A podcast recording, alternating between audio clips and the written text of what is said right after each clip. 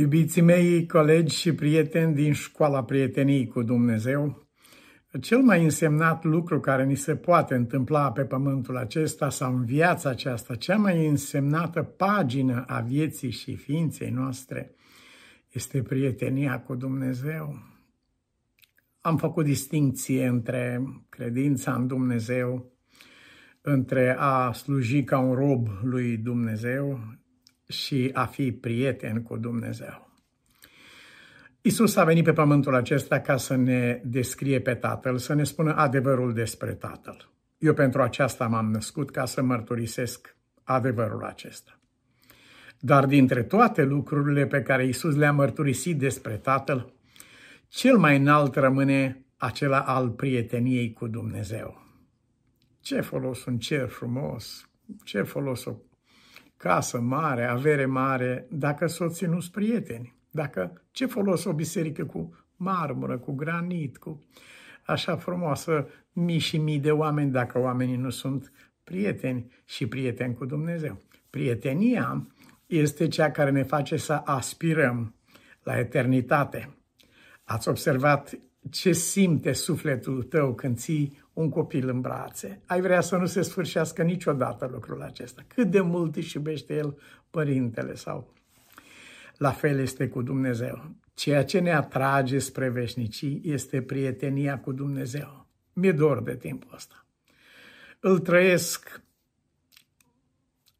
modest în umblarea aceasta.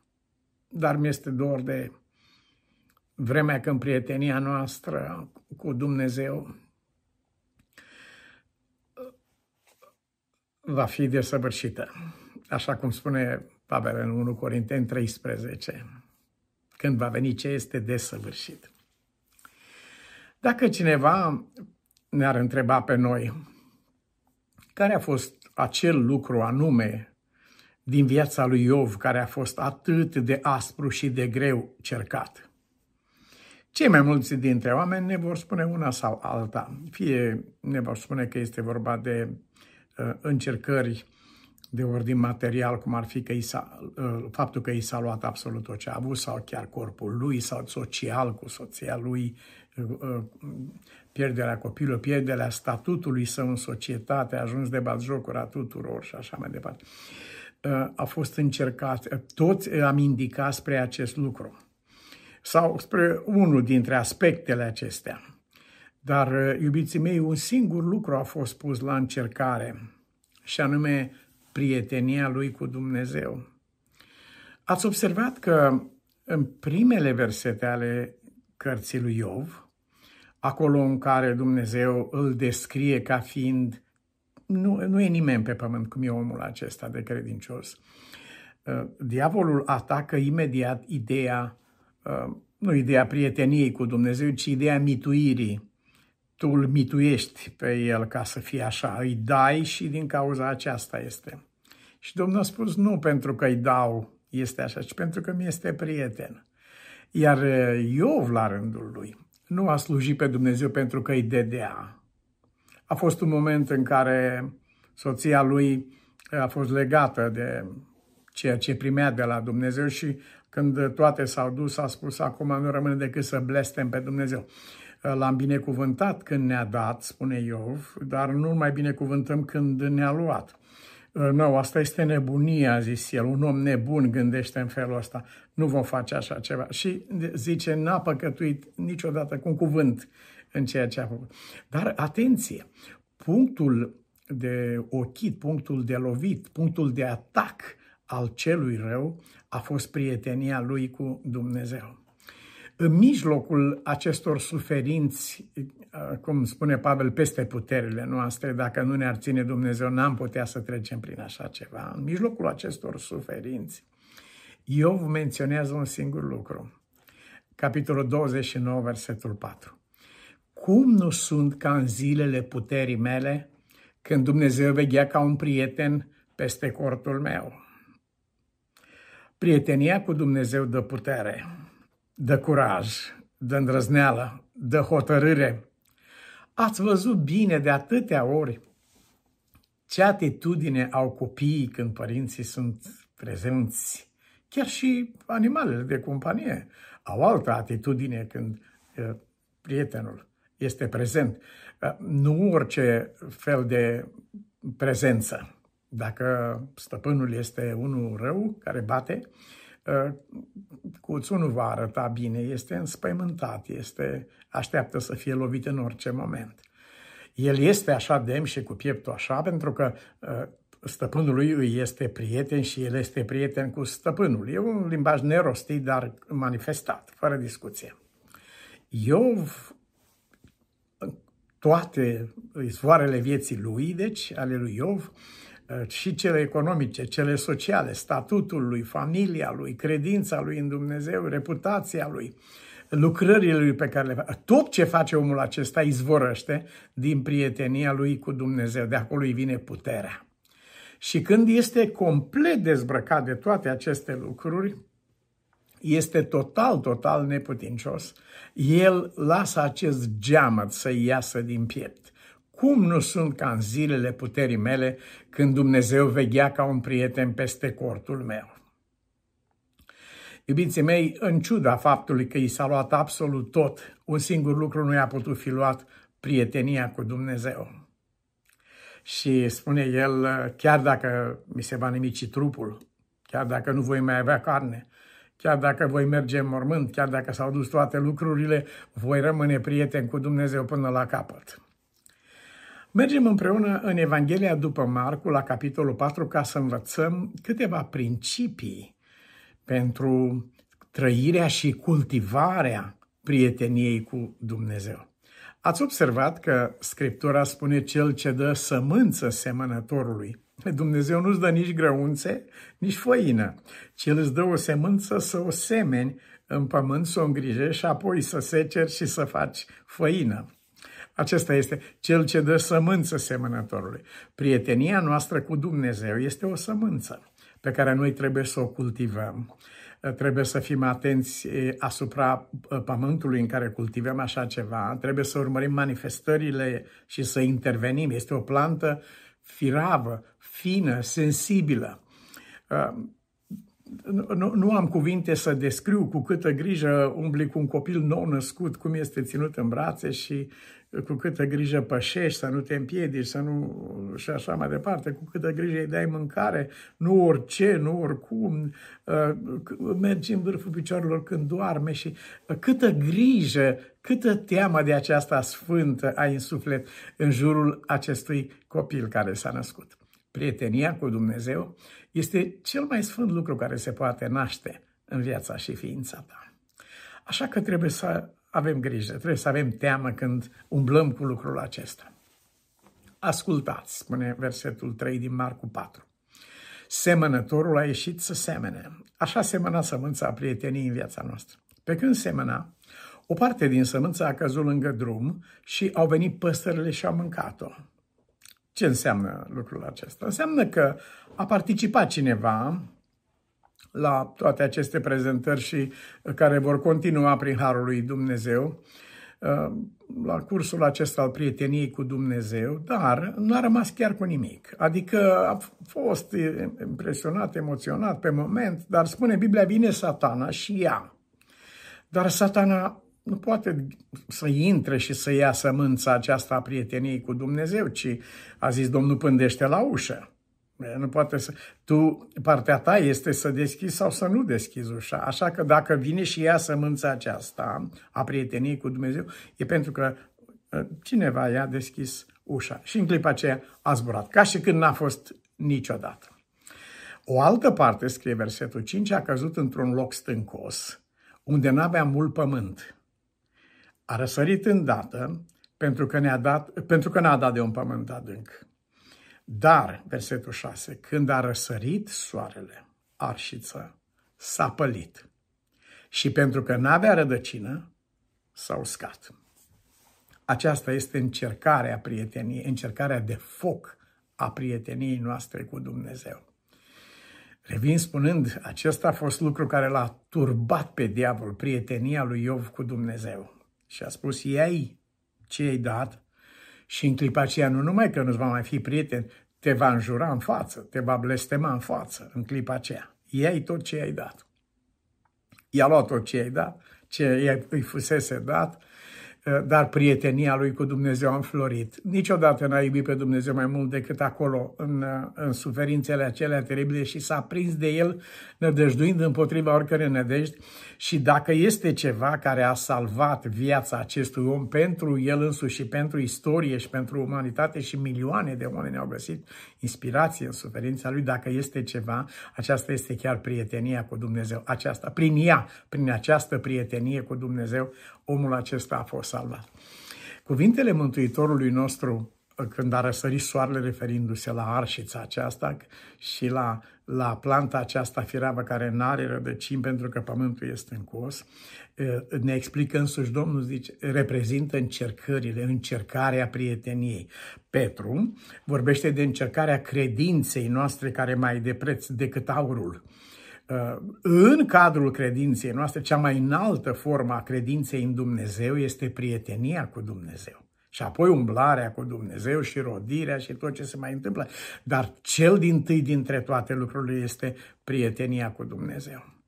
Răsăritul acesta, ridicarea soarelui, a fost sfârșitul acestei prietenii, care nu era o prietenie adâncă, ci a fost bazată pe emoții de moment, a fost bazată pe impresii, a fost bazată pe imaginație sau pe lucruri din acestea care pierd odată cu manifestarea lor.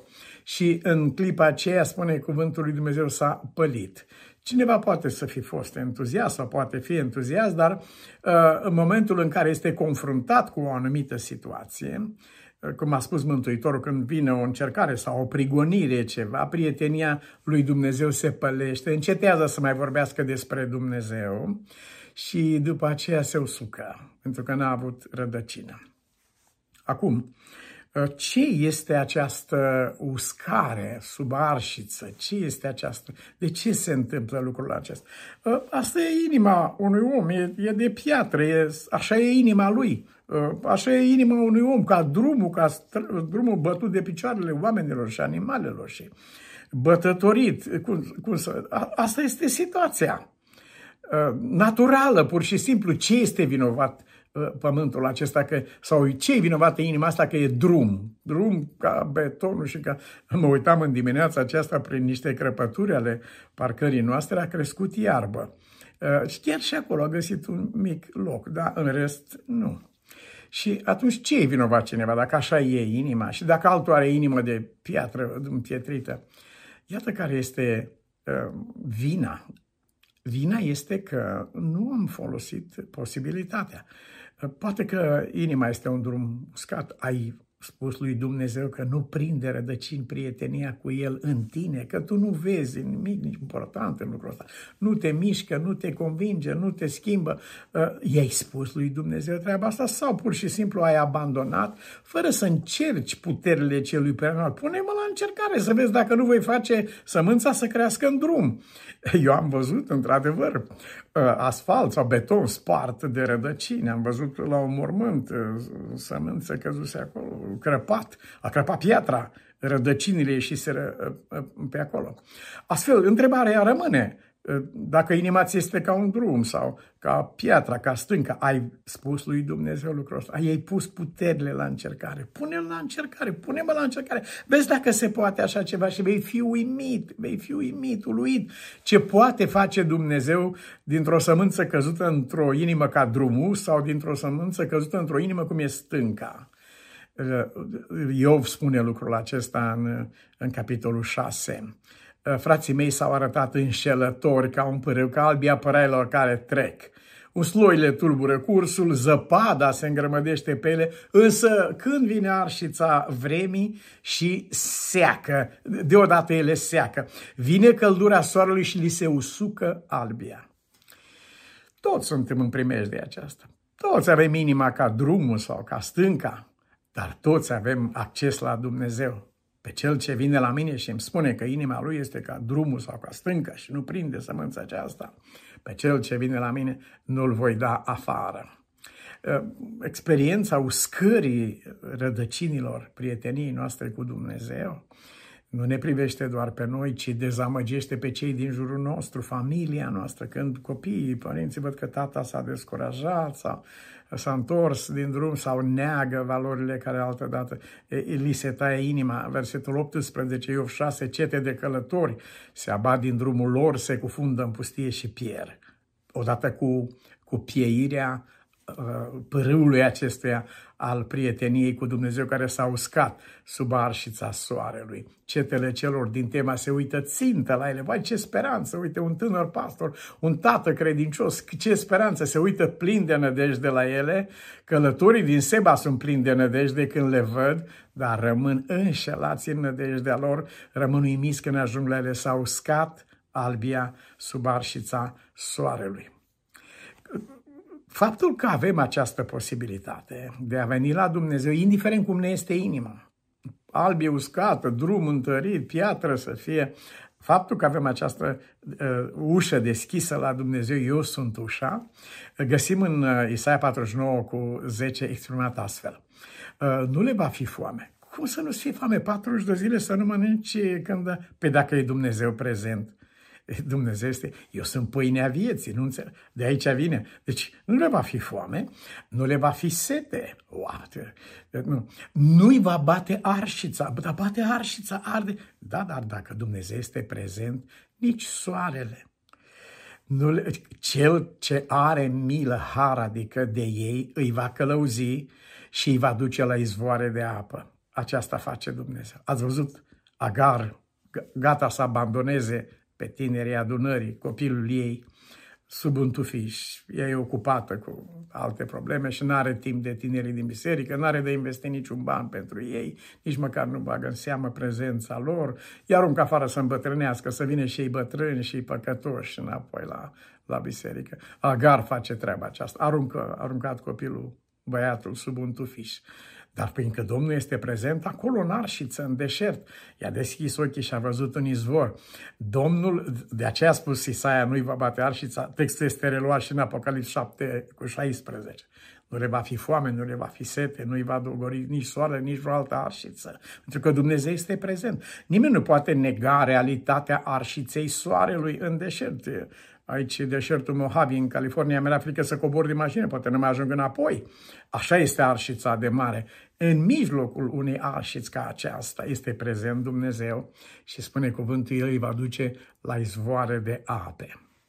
Uh, care este impactul vieții acesteia în care lăsăm ca planta prieteniei să se usuce sau lăsăm ca sămânța prieteniei să fie mâncată de păsările acestea uricioase?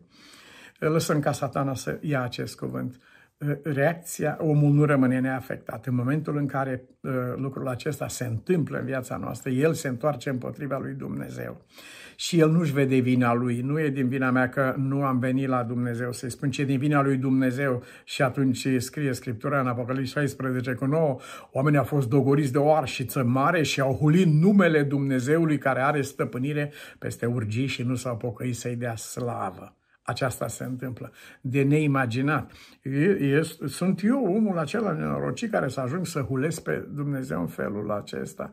Îndată ce se întâmplă, un, un om trece printr-o astfel de, uh, de stare, uh, pierde respectul și dragostea lui față de Dumnezeu. De aceea planta prieteniei cu Dumnezeu trebuie îngrijită foarte, foarte atent.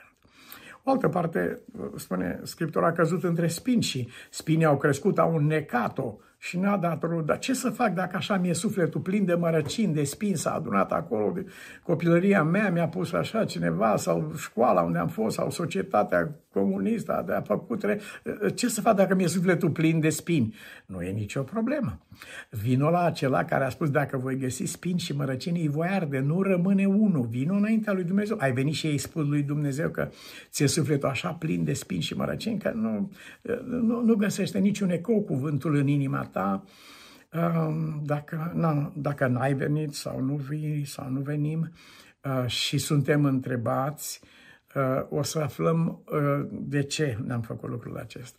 Am știut că se întâmplă ceva, de aceea n-am venit la Dumnezeu. Intenționat nu l-am chemat să rezolve problema vieții noastre, că am știut că o rezolvă. Aceasta spune că am dorit să perpetuăm această stare. Omul este liber să facă lucrul acesta, dar ce pierdere, ce tragedie.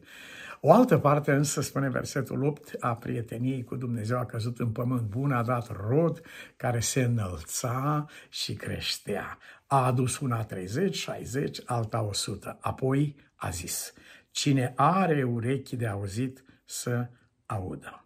Așa să ne ajute Dumnezeu, Tată Ceresc. Îți mulțumim pentru darul prieteniei cu Dumnezeu, pentru sămânța aceasta cerească semănată în sufletele noastre. Doamne Dumnezeul nostru, oricare ar fi inima noastră, oricare ar fi starea ei ca drumul sau ca stânca sau ca spini și mărăcini, venim la Tine, Doamne, și Te rugăm, manifestă prezența Ta în condițiile acestea și nu lăsa să piară niciodată floarea prieteniei noastre cu Dumnezeu. Ne închinăm și îți mulțumim prin Domnul Isus Hristos. Amin.